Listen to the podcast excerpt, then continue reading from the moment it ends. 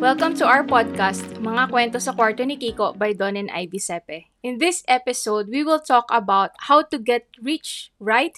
Not get rich quick. So, Yes, this is a talk about uh, being rich and I would say na wala pa kami dun sa aming target din. Now, may achieve na rin kami pero we're also looking forward dun sa mga pwede pang i-bless sa amin through this ano through this journey. And yun nga sobrang importante rin to to our young listeners. So if you're in your early 20s, I think makaka-relate ka dito sa story ko no. no kasi nung 20 ako, 20 years old, early 20s, na- I'm a young professional and I was working as a software engineer and yung financial stability isa to sa mga pinaka-importanting priority ko talaga sa buhay ko ng time na yon. And bakit? Kasi I'm the eldest sa pitong magkakapatid. I have a girlfriend na naging asawa ko na ngayon. Diba? Dito siya Yes. sa tabi ko ngayon. At syempre, hindi lang naman yung current na family yung iniisip ko noon, pati yung magiging future ng aming magiging pamilya noon. Kaya, sobrang sineryoso namin. I would I, I I wouldn't say na ako lang, no. Of course, pati yung aking girlfriend noong time na yun, yung, which is my wife right now. And talagang kinareer namin yung pag-aaral ng paano ba maging mayaman. Nang tama, hindi lang mabilis. mayaman hindi lang sa pera, kundi yung ah, we are striving kasi for balanced life eh. Yes. Pati yung Mhm. health natin, yung spirituality natin, yung relationship natin mag-asawa, yung relationship natin sa anak natin. And we realized and we learned from the mentors na yung if we get rich quick in terms of yung iba't ibang areas ng buhay natin, hindi lang rich sa pera, no?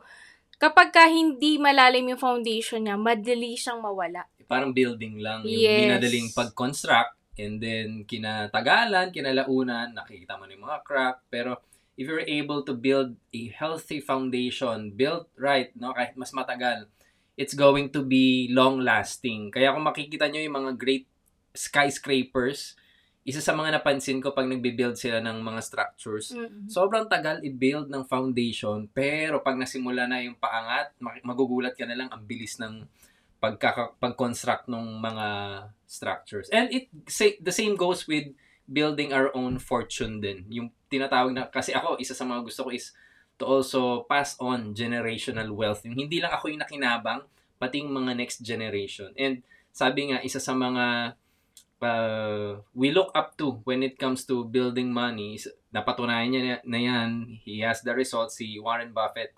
He said, building wealth is a marathon, it's not a sprint. Discipline and commitment are key ingredients. And nung bata tayo, especially nung naghahanap tayo ng mga investments na pwede nating gawin, ng mga iba pa nating pagkakakitaan, actually nakaka-excite kumita eh. Oo naman. Pero yung yung buti na lang, may mga nag-remind sa amin ng mga mentors sa mga books na minsan yung mga boring. yung parang bakit wala pa ako nakikitang result. Minsan yun yung nagpapalalim do sa mga skills natin, sa mga dapat nating matutunan para mas maging long term yung mga maa-acquire natin na skills, na wealth, and most especially din yung mga relationships na build, natin through time. So in other in some areas of our lives sometimes the turtle the turtle always wins. Yeah. Mm. So okay lang na minsan parang boring, ang bagal ng pace, pero best effort tayo dapat doon. So effort. hindi naman natin siya ay babagalan ko na lang kasi ah, turtle always wins naman eh. So hindi yun yung point namin, but what we are pointing at is kailangan quality din Yeah. yung binibigay natin doon sa mga goals natin, sa mga efforts na binibigay natin sa yeah, goals kaya natin. totoo yung sinabi mo na Mm-mm. best effort, ibigay mo kung ano yung kaya mo. Hindi ibig sabihin na turtle always wins, eh, hindi mo na ibibigay So yung so best lang, mo. mediocre Yeah, lang. correct. So kasi, uh, we, we can do our best every time. No? And tayo lang makakapag-judge nun at the end of the day if we gave our best. So, connected dun sa sinabi mong turtle always wins yung nakasulat sa Proverbs na Proverbs na dishonest money dwindles away but whoever gathers money little by little Makes, Makes it, it grow. grow. Ayan. So, eh, ano ba yung ilan sa mga na-discover naming uh, ways to get rich right? No, hindi lang quick. No? And one of the most important things na, na unang-una naming na, na ginawa is to invest in ourselves. Mm-mm. So, investing in ourselves proved to be one of the best investments na ginagawa natin. Bakit? Unang-una, low risk yon Tama. Diba? And siya yung may pinaka sure na return. Hindi lang Mm-mm. dahil sa money ko, hindi kung ano yung napunta sa iyo, ano yung na-absorb mo, ano yung natutunan mo, ano yung skill na nakuha mo, yung mindset na nakuha mo. Kasi ito yung gagamitin mong pundasyon ng success mo in the future. Hindi lang in terms of money, but also yung character, yung Mm-mm. relationship. And, uh, yun yung, y- pa- para sa akin kasi yun yung ano, eh, truly rich. You know, when you Oo. have uh, unlock yung success sa iba't ibang parts ng buhay mo. And yun nga, di ba, ang dami nating inattenda no ng mga seminar. Mm-mm. At Yung saka- ilan, ilan dun, hinahatak mo ko. Oo. Siya kasi ayaw niya dati parang hindi siya ganun ka-invested sa sarili niya. Okay na siya doon sa trabaho niya. But I I was able to see something na hindi pa nakikita ni Don noon. Pero ngayon, mas marami na siyang nakikita. Kasi ito yan guys, once you see, you cannot unsee. So kapag ka nag-invest tayo sa sarili natin, it is something that cannot be taken away from us. Yun nga lang, ito rin yung bagay na kapag ka hindi natin ginawa, walang ibang tao ang gagawa para sa atin. Kapag ka hindi natin siya inaral, kapag hindi rin natin in-apply yung mga natutunan natin, it's nonsense. 'Di ba? So, kailangan may investment din sa application. Hindi lang Application, investment sa course. pag-receive ng Kaya, kaya learnings. sinasabi nila, di ba, minsan yung sementeryo yun yung pinakamayamang lugar kasi there's a lot of knowledge na naisama ng mga namatay with them sa hukay and hindi na ma-uncover ulit yun. Yun yung Yeah. sayang na wealth. And sa dami ng inattenda natin, yung iba ron, hindi na connected sa inaral natin ng college, like yung mga sales training, workshop, mga entrepreneurial seminars. Basta marami kaming tinry at inaaral pa hanggang ngayon. Kasi we know that investing in ourselves will be the most, uh, will give the most returns for us in the future. Yes. Okay? And next naman para sa akin, I think ito yung isa sa mga naging advantage ko, no? Kasi early on, nung pag-graduate ko, I started asking myself, ano ba talaga yung gusto kong gawin sa buhay ko?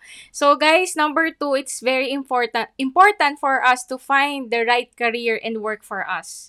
Kasi minsan, yung natapos natin ng college, hindi yun yung path talaga na para sa atin. That's true. Kasi many of us or some of you, um, kumbaga, kumbaga na-assign yung education, no? Dahil walang Na-assign. choice, Na- na-assign. Alam niyo, you know what I mean, no? Na-assign na parang dahil walang choice or dahil choice ng mga nagpapaaral sa Yeah. atin. But, uh, congratulations kasi hindi lang naman yun yung inaral nyo, hindi lang naman yung course per se yung nakuha nyo dun, but yung the diligence, yung discipline ninyo ng pag-aaral ninyo. So, especially kung may mga nakikinig dito ng mga students, yes, uh, kunin nyo yung knowledge dun sa craft na yan, sa specific industry na yan, pero kunin nyo rin yung discipline. Kasi yung discipline na yan, yung ibang mga skills pa na pwede nyo matutunan, yan din yung pwede nyo gamitin sa, sa, sa buhay sa Yes, labas totoo. ng school. Mhm. Kasi ang totoong buhay, ibang-iba ang eskwela, ibang-iba ang buhay sa labas. Correct. Kasi after school, you have your whole life in front of you. Yes. Kaya marami sa atin paglabas natin ng ano ng ng school, syempre maghahanap tayo ng trabaho kasi many of us ang nasa utak natin is we want to earn kasi we want to give back, gusto nating agad magkaroon ng bahay, ng kotse, 'di ba yung mga yung parang meron tayong ladder of success na nasa isip na natin. Pero, yung iba sa inyo, maybe the reason why you're listening to our podcast right now, kasi you're at a point in your life na nagtatanong ka na, ano ba talaga yung gagawin ko sa buhay ko? Saan ba talaga ako papunta? And eto, importante na kung mag magano ka na, magta-trial and error ka na. Kumbaga magta-try try things out until you find the things that you will fall in love with. Mhm. Why? Kasi it will bring uh, fulfillment sa'yo and itong fulfillment na to, ito rin yung magdadala sa atin ng happiness. Pero kailangan din natin maging practical. Hindi naman pwedeng panay happiness lang and fulfillment kasi meron din naman tayong bills to pay. So, uh, you may go back to our previous um, videos and yung mga future, eh, previous podcast. Of course, nasa YouTube din tayo and uh, future uh, podcasts and videos. And we will be talking about yung mga shifting careers, yung pagsasabayan yung part-time and Yes. full-time. So, Habang inaaral mo yung gusto mong shift Yes. na gawin. Kasi, ah, isa sa mga na-discover ko, no? ako kasi mahilig rin talaga ako sa technology.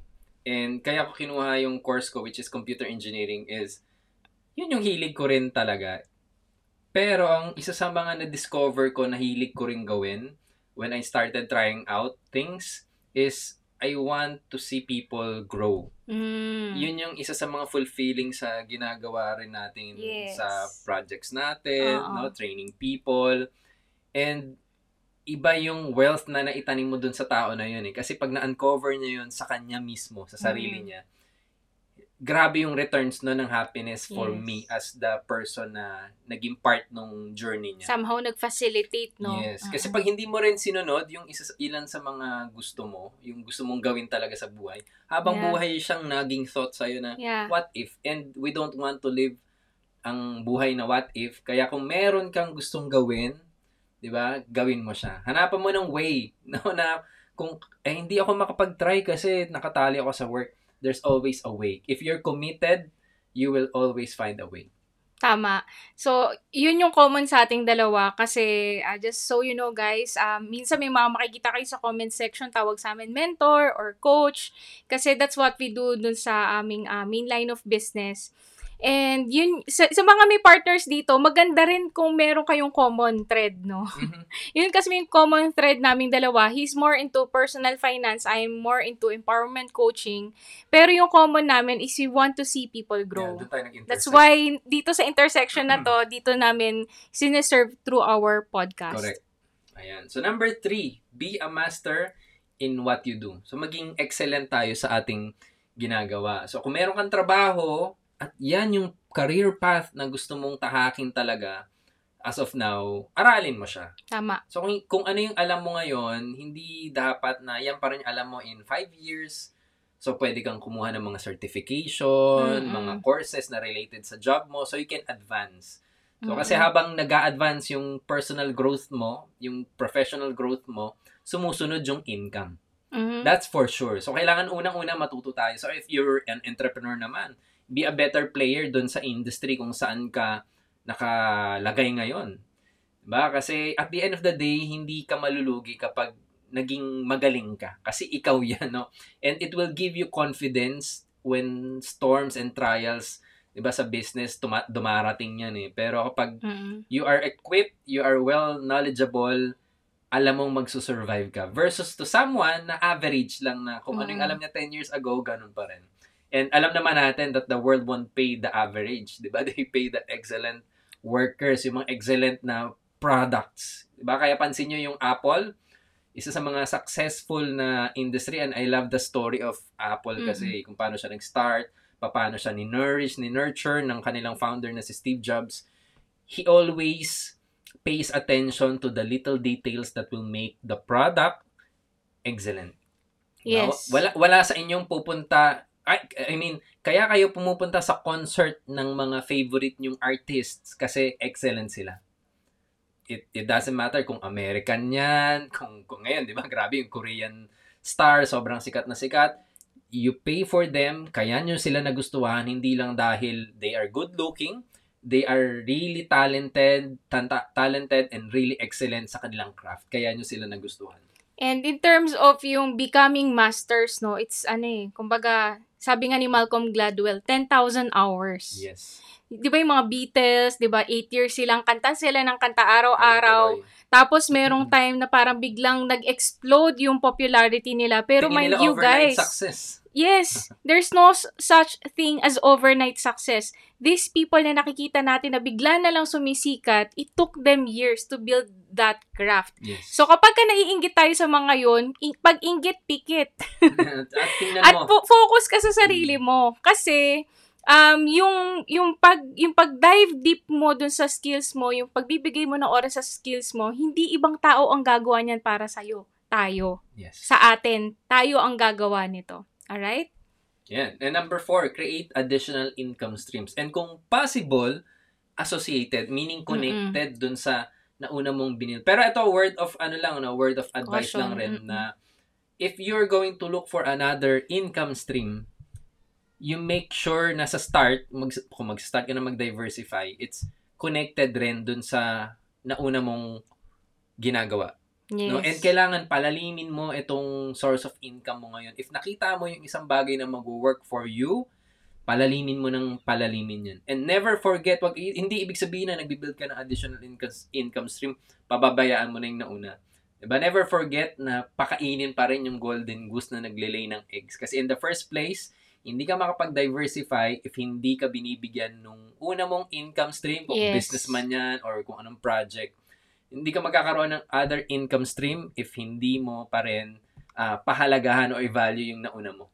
Diba? And kapag ginawa natin yon kunwari, ngayon kasi sa panahon ngayon, unlike no mga ancestors natin, kumbaga, ang choice lang nila kung ano yung craft na meron yung magulang nila, kung nagsasaka, kung ah, jeweler, or kung ah, nagtatahi. Yun na, no? Minsan yun yung namamanang trabaho eh. O kaya kung ano yung nasa kamag-anak, yung available, yung resources natin, depende dun sa location natin, depende sa bansa natin. But right now, we are global. Mhm. So meaning napakadaming ways to earn, napakadaming ah, possible nga, 'di ba? Online nga lang Dami pwede na tayo mag-earn eh. But ito lang yung concern ko.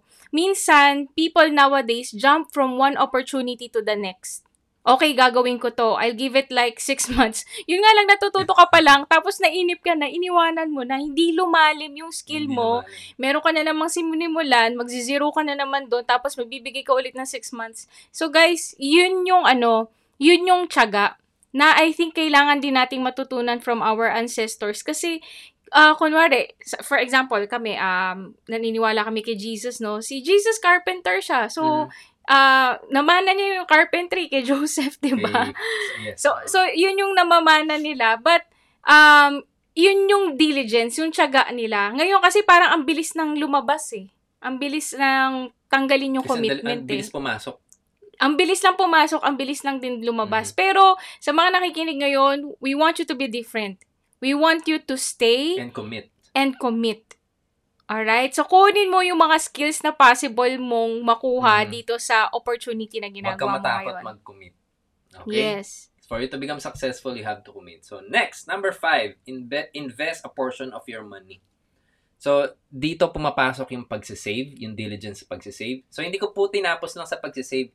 You also need to invest it kasi there there are methods or ways for you to make your money work for you. You work hard for that, 'di ba? Ito, Para maging patas, Mhm. hayaan mong yung yung pera na yan mag-work for you. So, marami po 'yan, 'di ba? Maraming paraan. Ang maganda kasi kapag yung money nagwo-work for you, hindi siya nagkakasakit, hindi siya napapagod, 'di ba? You can employ it 24/7. And sabi ko nga, maraming ways you ask for your ano sa mga mentors or coaches mo na pwedeng tumulong sa na mag-decide kung saan mo pwedeng ilagay yung money na yan. Basta gawin mo lang, aralin mo rin siya. Pag meron silang nasuggest sa'yo, aralin mo siya. And para magawa mo rin yung due diligence mo na Mm-mm. hindi ka lang lagay ng lagay ng pera kasi pinagkatiwala yung resources na yan sa atin ni Lord. And kailangan natin silang ingatan din. Yes. Alright. So, number six naman, change your mindset about wealth and money. Ayan. So it's this is more about psychology. Oo. Favorite natin to kasi, ah, galing tayo kasi dun sa mindset na parang isang kahig, isang tuka, Yung Kumbaga, nauubusan, oo. nabibitin. o nabibitin, o kaya i-stretch mo na yung pagkain, no? O kaya hati-hati talaga, or may mga times na sobrang tipid talaga. Mm.